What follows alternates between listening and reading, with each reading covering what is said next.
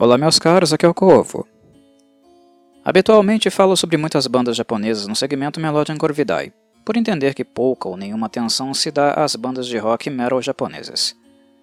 Seja por uma questão de barreira linguística ou explícita má vontade, muitas delas, que são musicalmente mais relevantes que a esmagadora maioria das bandas ocidentais novatas e até mesmo veteranas, não recebem a devida atenção que realmente merecem.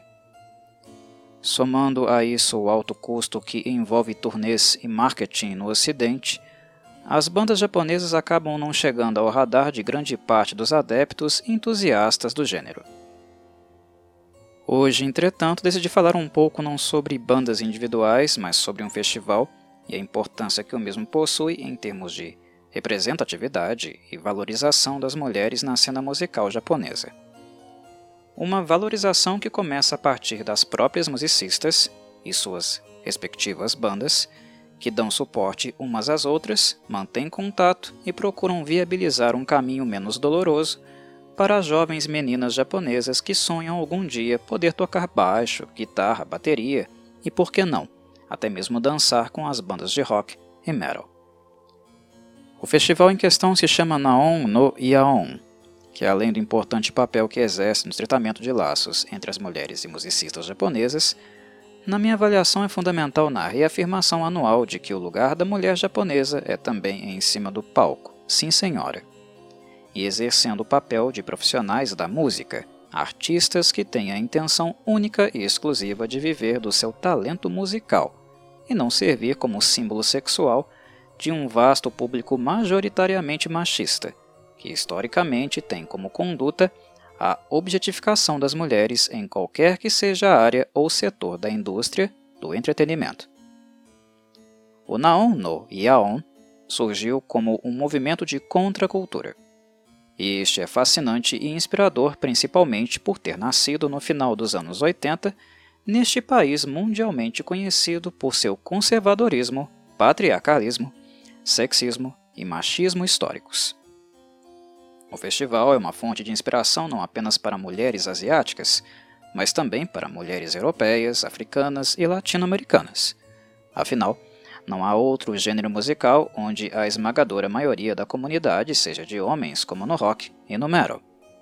A visão que se tem das mulheres dentro deste nicho e círculo, infelizmente, ainda está longe de ser emancipatória ou de apontar não apenas para um tratamento digno, respeitoso e equânime nas relações interpessoais, mas também nas relações de trabalho, com contratos justos e os mesmos direitos e deveres que são favorecidos aos homens pelas gravadoras e patrocinadores.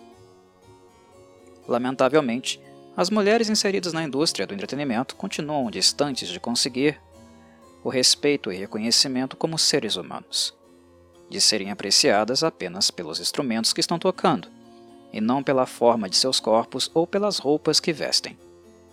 Os assédios, desvalorização e desumanização continuam sendo constantes, e podemos identificá-los em toda parte, a começar pelas próprias redes sociais, nas mensagens repulsivas deixadas pelos ditos homens fãs. No passado, bandas ocidentais como The Runaways, Heart e Girl School, para citar alguns exemplos, ajudaram a pavimentar o caminho de inserção da figura feminina na música pesada. Tais mulheres foram usadas, abusadas e sofreram os mais repugnantes ataques e assédios que vocês possam imaginar. Com seus altos e baixos, elas foram verdadeiramente heroínas e fonte de inspiração para as mulheres japonesas, que viviam em um ambiente social e familiar ainda mais misógino e opressor do que as ocidentais dos anos 80. Foi neste cenário infecundo e agressivo que nasceu a banda Shouya, certamente uma das mais importantes da história do rock feminino, não apenas japonês.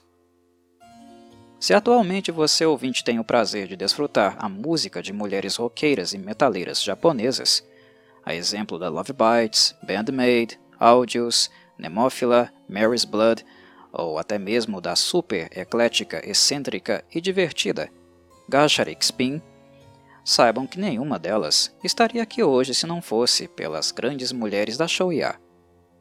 Elas são a primeira e última referência para todas elas. Foram pioneiras que não apenas abriram as portas para as demais japonesas, mas que lutaram e lutam assiduamente para que elas continuem abertas. O Naon no Yaon existe e mantém viva uma tradição de sororidade todos os anos. O festival é um excelente exemplo para nos mostrar que a luta da Shouya é antiga, mas que continua sendo necessária e que não deve parar. Foi graças à persistência dessas mulheres que muitas jovens continuam tendo alguma chance de se tornarem profissionais do competitivo mundo da música. Você ama e admira o alcance de notas altas e vibrato de Fuki, vocalista da Unlucky Morpheus. Seja grato a Shoya. Fica com um queixo caído com a habilidade e fluidez da guitarrista Yuki, da D-Drive. Seja grato a Shoya. Seu peito se enche de esperança quando encontra uma jovem menininha tão absurdamente talentosa como Lisa X, que conseguiu até mesmo atrair a atenção do lendário guitarrista Paul Gilbert, a ponto do mesmo torná-la sua pupila? Novamente, Agradeça a Shoya. Foi com a clássica banda oitentista que o Naon no Yaon nasceu no ano de 1987, inicialmente patrocinado pela vocalista Keiko Terada, a mulher sensacional que levantou esta bandeira. No Naon no Yaon, apenas mulheres sobem ao palco, e não para se provar. Elas não precisam provar nada para ninguém. Basta ouvir seus discos e perceberão isso. O talento delas fala por si. Elas sobem ao palco e permitem que apenas artistas mulheres se apresentem no Naon no Yaon para transmitir a mensagem de que, não importa o que aconteça, elas sempre continuarão subindo em um palco, tocando baixo, guitarra e bateria, criando música alta, arrojada, não convencional. Juntas, elas deixam a mensagem de que podem fazê-lo e que ninguém vai impedi-las com ou sem nossa ajuda, elas continuarão existindo e dando oportunidade para que novas jovens consigam ser algo além do objeto sexual que a indústria do entretenimento deseja transformá-las. E este é um dos aspectos mais bonitos que podemos encontrar no Naon no Yaon, o encontro de gerações, onde vemos as vovós do Shouya e muitas outras artistas do passado se encontrando instruindo e promovendo a sororidade no meio de jovens como Lisa X e Sakura Yoshida, a guitarrista da banda Hagane. O Naon no Yaon não apenas as ajuda com suas carreiras, dando suporte e fazendo com que seu talento seja percebido pelo mercado japonês e asiático. O Naon no Yaon também existe como forma de dizer a estas jovens que, caso precisem, as vovós do Shouya e as demais mulheres de bandas como Scandal, Kasharik Spin, Dolls Box, musicistas da finada The Strohs, que deram origem a novas bandas como Love Bites e Mary's Blood, todas elas estarão por perto, caso essas meninas precisem de apoio.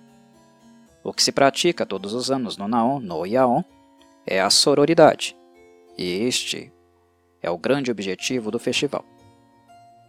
É como se elas dissessem entre si: Estamos todas aqui, estamos juntas, vocês não estão sozinhas. Estamos aqui reunidas para celebrar nosso legado, que conseguimos construir com muito esforço e todas as adversidades que colocaram contra nós. Estamos aqui para reafirmar nosso compromisso de prezarmos uma pelas outras. Se vocês precisarem, o Naon no Yaon estará aqui por vocês. Vocês podem se tornar maiores ou menores que o festival, mas ele sempre estará aqui por vocês e por todas as futuras jovens que queiram uma chance para expressar sua arte de maneira justa, digna e respeitosa. Muitas pessoas podem argumentar comigo que o Naon no Yaon não é mais como era nos primórdios, mais especificamente entre 1987 a 1991. Naquela época, ele era patrocinado apenas por Keiko Terada e por entusiastas da causa, e atualmente Desde seu revival definitivo em 2013, o festival passou a ser gerenciado pela Avex, influente corporação japonesa que é proprietária de todas as gravadoras que as artistas citadas assinam contrato. Mas honestamente não vejo isso como um demérito, pelo contrário. Vejo como uma vitória, mesmo que o Naon no Yaon tenha sido introjetado pela máquina corporativa e não seja mais independente como foi no passado.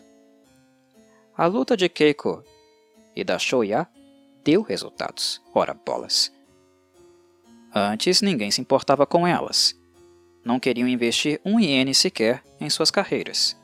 Apenas que se subordinassem ao recato ou passassem os dias na cozinha ou cuidando dos filhos.